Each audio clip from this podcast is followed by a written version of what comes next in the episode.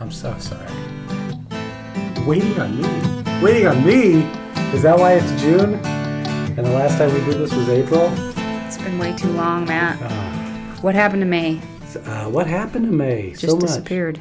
It. Apparently, it rained so much we forgot to podcast. Uh, you can't podcast when it's raining. the equipment will get wet.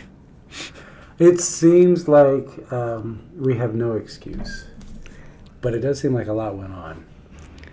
Yeah, I'm not sure because we didn't do a whole lot of field work in May because it rained too much. Yeah, yeah. It, it, it doesn't seem like it was epic amounts of rain. Like I don't think we broke any records. It was just consistent.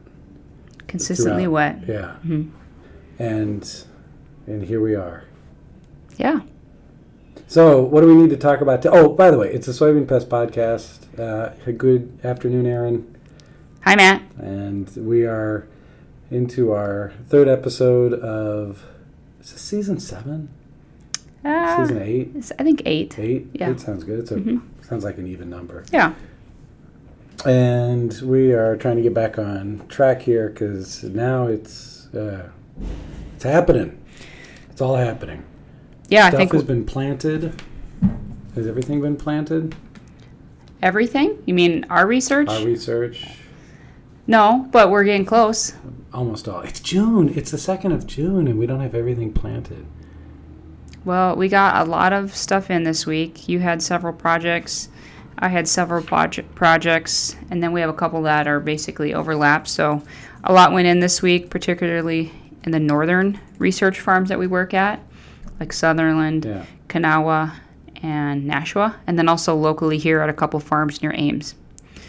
So we just have a lot of research going on, and so yeah, As of, uh, I'm looking at this. I think this is as of now. Um, 63% of all the soybeans have been planted nationwide, and what is Iowa at? We're at 80 or at 77%, yeah, that sounds about right. and last year was 86%. Mm-hmm. But on the five-year average, we're right on where we should be, 77%. Yeah, last uh, two days ago, I, I did an update of degree days. Mm-hmm. Uh, just picked a few spots in Iowa, and it's interesting that the southern counties are warmer than in the last few years, but the northern counties are cooler than in the last couple years. So it's been more striking north to south. Yeah. yeah, yeah. yeah. Um, and the wetness, uh, you know, just delays everything, regardless of temperature. Yeah. So, yeah, there's a little resignation in my voice, right? Yeah. Kind of. And you kind of have your hand over your mouth, so it's hard to hear you. I just want our listeners to be able to understand you, Matt. I, I want to be understood. Yes. Thank you. Mm-hmm. I feel like you're coaching me. That's good. It's Yeah. Like a, a life coach. Yeah. Um, so things to talk about. Uh, we talk about uh, planting, and then armyworm, cutworm, other seed seedling pests, uh, and then I want to talk a little bit about hiring. We're looking at uh, trying to hire some people. Yeah. Some people's. Let's talk about the worms. There's Yeah. more than just rootworms that affect crops. Aaron Gassmann. Yeah. If you ask cycle. anybody else except for Aaron Gassmann. Yeah. So much chatter about black cutworm and the true army worm this spring throughout Iowa. I stay in close contact with our 11 field agronomists at Iowa State, and nearly all of them have reported seeing some activity, um, some of the initial feeding from small caterpillars. And then uh, in southern Iowa, some of the caterpillars, uh, especially the army worms, are reaching you know an inch, inch and a quarter. So they've been feeding for quite a while. Okay. Mm-hmm. Um, This has been corn and soybean. Yeah, yeah, yeah. Yeah. So let's talk a little bit about the cutworms, and this is fresh on my mind because I got a phone call from a farmer cooperator where we're doing some experiments with honeybees, and he was concerned because he had cutworm activity, um, knew about it from his uh, scout, and was concerned that he was going to have to spray insecticide, and was asking me questions about well, when and how should I spray and what effect would it have on his bees, let alone our bees. Um, so size matters when it comes to cutworms. Well, little ones eat less than the big ones. Big ones eat more. In terms of when to use an insecticide, size matters as well. I mean, size matters because if they're close to the end of feeding, so if they re- are about that inch and a half, um, you know, they're getting close to pupating and they won't eat anymore. Yeah. So it kind of depends on how many are there, when they're there, as far as plant growth stage, and um, what type of injury. Sometimes you experience stand loss, that kind of thing. So uh, we have a couple of ICM news articles that talk about you know how to scout for armyworms and cutworms and management recommendations. Just because you have some doesn't mean that a treatment would be worth it, worth your time or money. So there's a little bit of um, um, more thoughtfulness to go into this because if you get to a point like you're saying where the cutworm is so large that it's pretty much done feeding, it's going to pupate, spraying that, um, uh, you know, spraying an insecticide at that time, the value is somewhat limited. In part because that cutworm population, if it once if it were to successfully pupate and form the adults, and fl- it's going to fly away, and it's not necessarily going to contribute to any other damage in that field. So, spraying um, and not preventing what is the end of the injury that the pest is going to ca- cause um, is kind of wasting your money, right? Yeah. And either way, uh, you're probably going to have to look at some replanting, right? Depending upon the size of the Well, and the amount of damage. in my experience, armyworms and cutworms don't typically cause enough stand loss to warrant a replant. That would have to exceed around three to five percent. That's a whole lot. I mean, there's certainly areas of the field that Yeah. might, like a pocket, but field wide, um, you'd have to have that five percent. So what what happened? Field wide, yeah. So Yeah. Let, let, let's talk Yeah, about but- the, the scale. So there could be these patches uh, or areas where cutworms show up or armyworms show up can be fairly localized. It may not be throughout an entire, say, 100 acre field. Yeah, right. I, I would say armyworms would be more localized. Yeah, Yeah, yeah. And my and black cutworm would be more random. and my experience with cutworms has been it's. I- I've at least seen patches where they've taken out, but not you know a whole field. But anyway, so Mm-hmm. Yeah, but uh, one, on one hand, I think soybean can tolerate a lot of defoliation. So it's not just defoliation. If I'm considering spraying or a replant, Yeah. basically those plants have to be dead. And sure, uh, cutworms can straight out kill corn or soybean. And let's talk a bit about that killing because it, it's cutting at the point where you're. it- It's cutting what below the cotyledons, so it, it it can kill the plant such that it won't regrow. Whereas armyworm or yeah, I guess armyworm is a, more of a defoliator, and that's something both plants can grow back from. Yeah, and you know we really should have a physiologist with us because you know basically they have to kill the growing point, and so the growing point of soybean um, that you know that is above like past the cotyledons. But for corn, the growing point is still below the soil line until the plant reaches I think V5 or V6. So the mm-hmm. plant is big. So corn can withstand some bits of defoliation as well. So really to understand is the plant just being fed on or is it actually killed you have to be able to distinguish the difference Yeah, and I, I, my you're right. We should have a physio, a plant physiologist, because I think if I remember right, the the loss of foliage, um, you know, in a plant now is something they can come back from, mm-hmm. as opposed to later in the season, a little bit later in the season, where it's going to have a bigger impact. So. Mm-hmm. so yeah i think like if you actually have you're experiencing stand loss and you have a lot of little caterpillars mm-hmm. it's probably worth the cost to make an application if you have larger plants or larger caterpillars if there's just defoliation going on it may not be worth it or maybe consider a perimeter or spot treatment instead of doing a field wide replant or foliar application And be aware that these are cutworms, and that we're talking about. And cutworms can attack corn and soybeans. Mm-hmm. Although the I think the conventional wisdom is that they mostly go after corn, but we've seen them go after soybeans as well.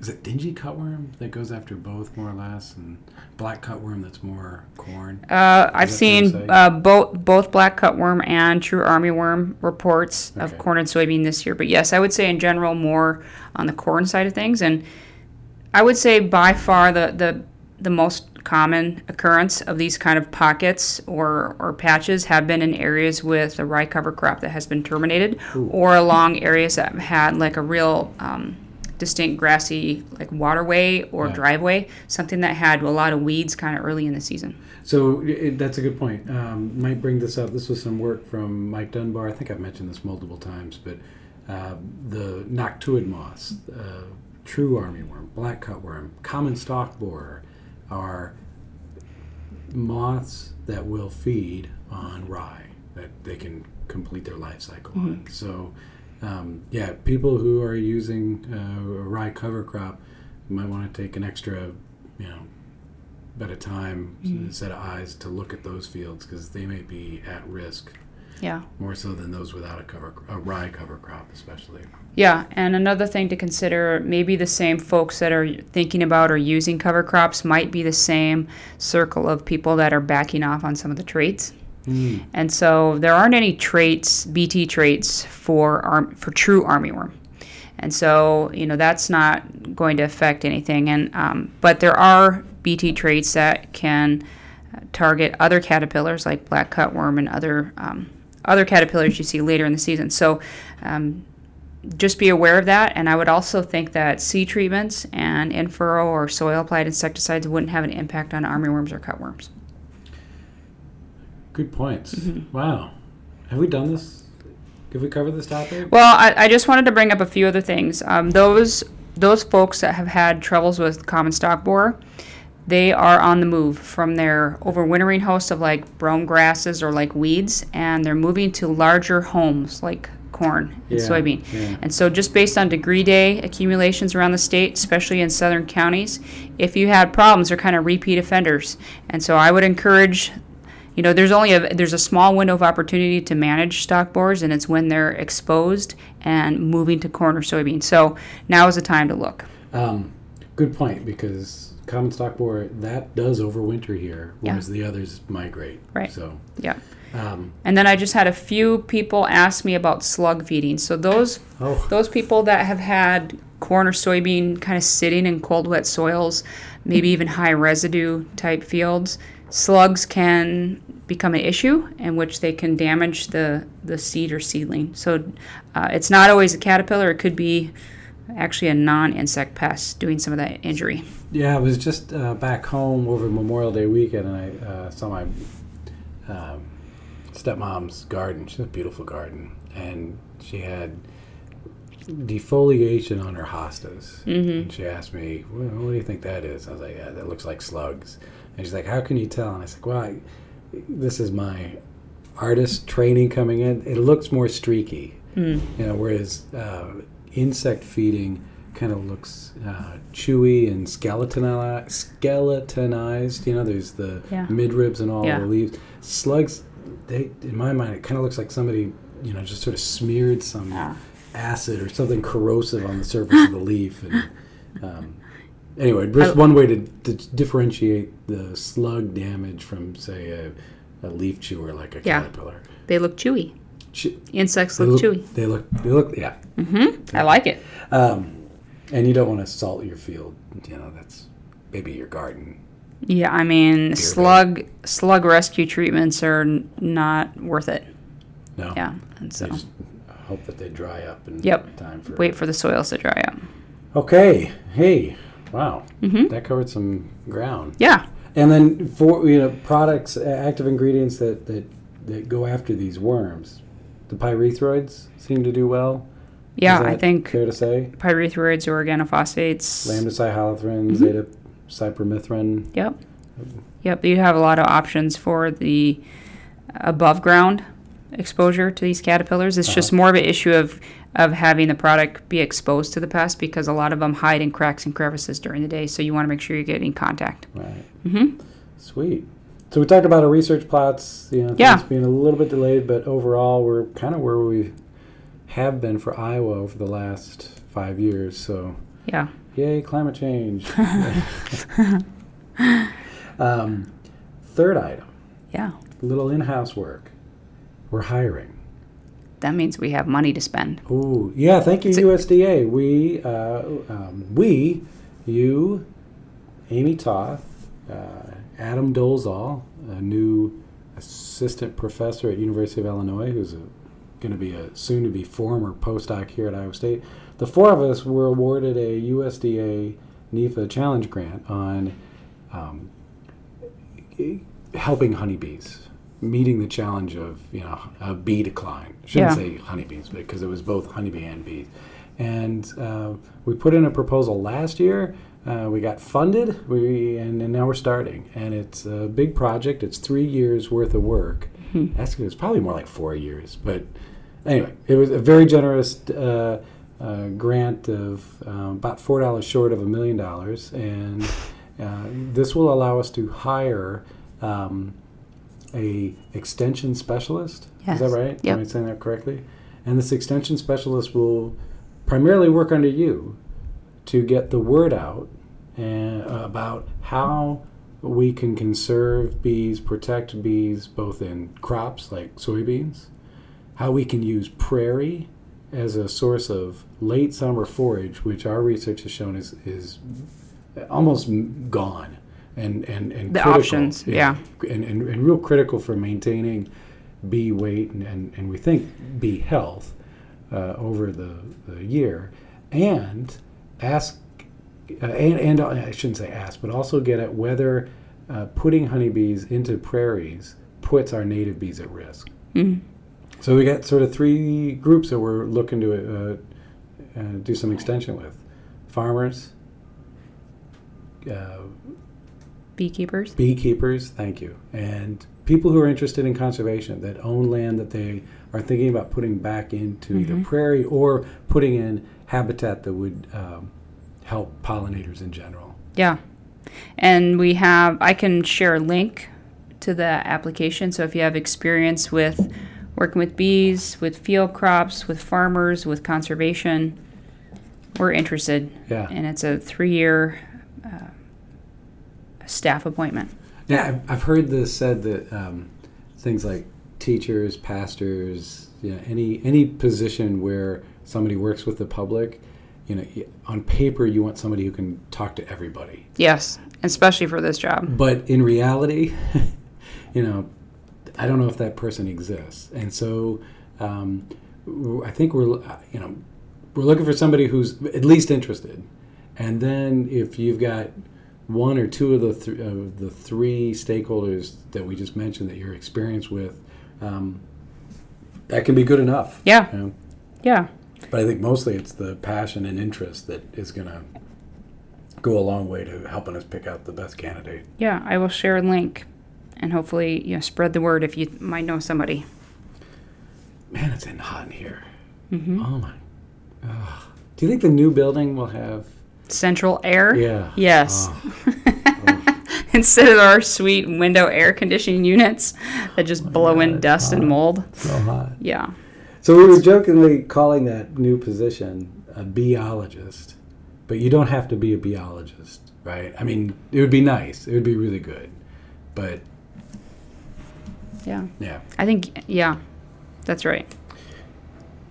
Anything else we need to say about that? Are we good? I think we're good. Mm-hmm.